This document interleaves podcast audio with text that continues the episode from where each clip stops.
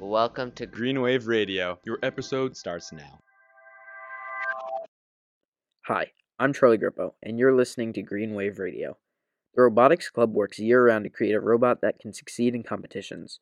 Though there have been many challenges this year from COVID 19, the robotics team is excited and confident about their upcoming competitions. Here to talk to us today is Mr. Bittler, Alex Vandenhende, Zach Vincent, and Jack Finning. I'm uh, Mr. Bittler. I'm the deputy advisor for the robotics team. Uh, the top advisor is Mr. Devine, uh, who's out uh, for illness right at the moment. I'm Alex Vandenhende. I'm a 12th grader, senior, and I'm a co leader of the robotics team. All right, my name is Zach Vincent. I'm also a senior. Um, I'm also a co leader, and my main role is usually working with the electronics and the programming. My name is Jack Finning, and I'm a junior and also co leader of the team and work mainly on the hardware side of the robot. So, to start off, what is Robotics Club? Um, so, really, it's uh, the Robotics Club is just a bunch of us kind of meeting together um, to work on a competition, right? So, usually in the off season when we don't have competitions, we're not really meeting that much. Um, so we, we have a couple of different competitions. There's one that we usually like to do that was canceled this year and last year, but that is the Panasonic Creative Design Challenge. Um, but this year, what we're doing is called the First Tech Challenge, um, and with that one, we're using metal parts and these big motors, um, and that's generally more of what you think of when you think of a robotics competition. Um, so we get a challenge that we have to complete, and then we have to work together to create this robot over a series of months. Um, and we, as a team, meet every day for a couple hours um, every week of school and then we really just kind of work together to try to see what we can make and to try to earn the most points in the competition. These robotic challenges and these robotic competitions are really a, a very fine way for uh, students at Delbarton to learn about engineering and robotics, uh, computer programming, and artificial intelligence. So uh, the three who are right here are very good engineers. They have tremendous knowledge about a variety of things that go into robotics. How is the Robotics Club different in the time of COVID 19?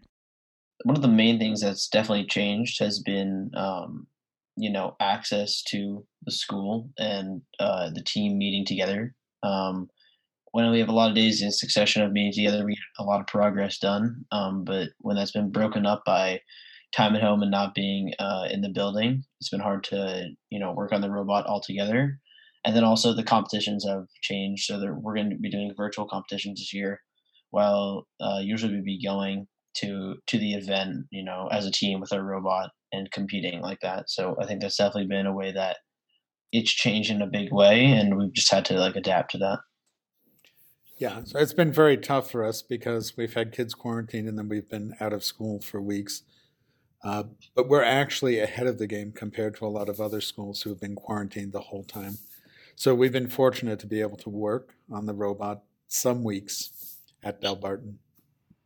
Yeah, a note on that. Um, at the beginning of January, we were even able to come in when we were all quarantining. Um, so that gave us an extra two weeks, basically. Could you go over the average timeline from when you build the robot to when you compete? Yeah. Um, so typically we start, you know, maybe two months into the school year, starting around November. Um, we kind of meet and, you know, go over the competition and the outline of it. Um, the first tech challenge this year had a video component of the competition to explain it, um, and then just going through the guidelines and everything like that. And then we do we take a while to brainstorm ideas, um, not to jump into ideas too quickly, so that all the parts will kind of fit together so we have an idea of the direction that we're going to move. Um, and then we usually just go component by component and put them together, um, starting off with like a basic chassis to put parts on, and then we just move on from there. It's a, it's a process that always starts with um, a lot of ideas and scoping them out. And sometimes debates and arguments, you know, about what, what is a better way to approach things. We actually designed the robot from scratch. We're, we're given a, a tough course and tough challenges for the robot. It's got to be able to do all these uh, amazing things. And we start from scratch. We have to figure out how we're going to build a robot that's going to be able to do all those amazing things. And uh, sometimes we have setbacks. You know, we might have an idea we think is good, and then in testing it, it doesn't work so well, and we have to go back to the drawing board. Uh, but we have uh, three extremely smart uh, gentlemen right here. So uh, our robot is progressing well, considering that we're only in school about half the time. How do the competitions work? Since this is our first year competing in FTC, um, all we know about the competitions currently are uh, what we've read online. Um, from what I've seen, though, uh, this year they're holding virtual competitions where you um, record yourself running through the course and send it in for um, scoring. And then um, they're also hosting a few in person meets where um, a bunch of teams in the region just um, all collect and compete in teams of two against other robots. Yeah, I um so I actually did FTC uh, my freshman year, and that was a while ago, but it was kind of my first introduction to robotics, so I remember it pretty well.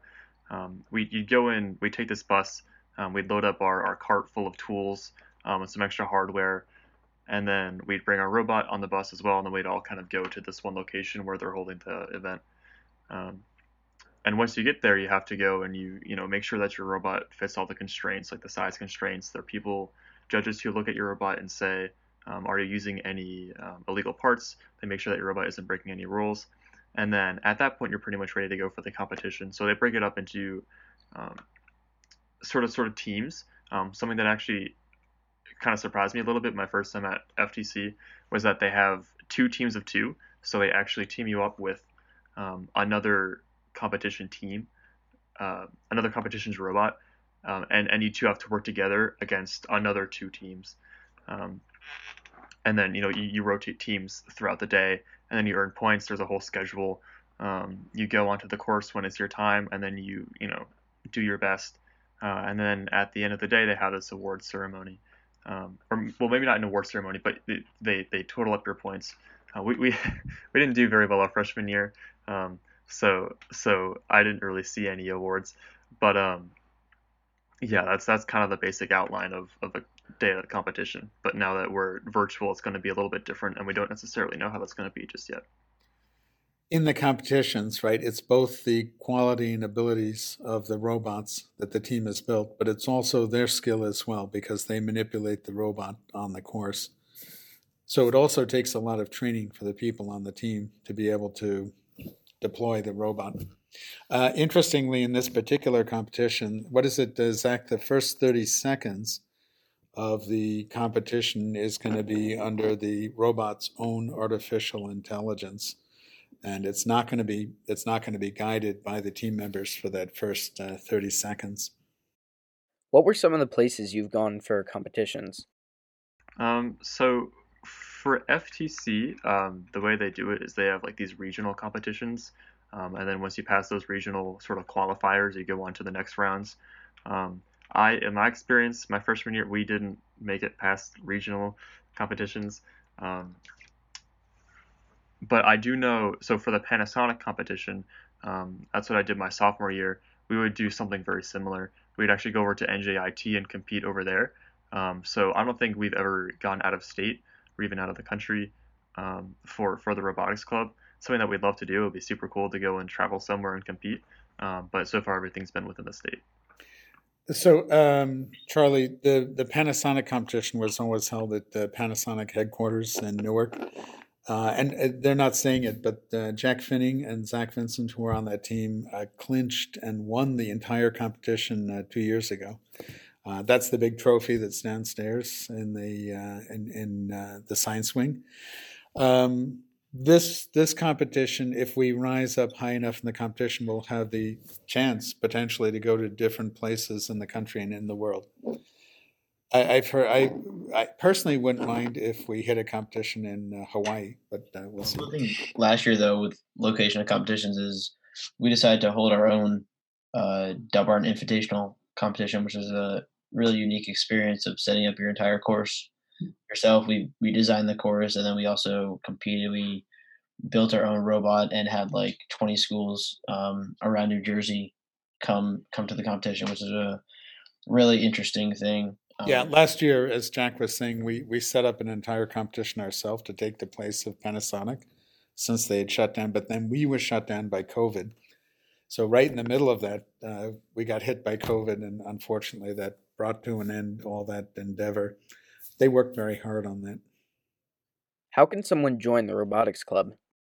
Generally, we'll scout anyone who has interest, um, but um, anyone who is interested at all can just feel free and uh, drop by our room in the science wing, um, first floor. Um, and basically, as long as you're you have time and you're devoted and like you're willing to um, work with us, then you're on the team. What, what we usually do, Charlie, is we usually, uh, these are older students right here, 11th, 12th graders, but a lot of times we take in 9th and 10th graders who are interested and we take them on as minions. So their job is to help out the team members, right, in any way they can. And um, sometimes it's sort of uh, menial chores, putting away stuff, taking stuff out, setting things up, but they learn a great deal and then if they stay interested, right, then they can apply to be on the actual team when they're in 11th grade. We have a number of uh, devoted minions so far this year, so that's good for the future of the team. Finally, when is the next robotics competition? There are a number of competitions scheduled in March, and there's some scrimmages in February. We're scrambling to get our robot uh, up to the point where it can earn significant points. It's getting close. Um, but unfortunately, now we've been uh, shut down for another two weeks, so we'll have to see how it goes. But I'm hoping that we'll make some of the big competitions in March, if if not earlier. Uh, these guys have really worked very hard, and the robots come along pretty quickly, I think, and it uh, it has some nice capabilities already.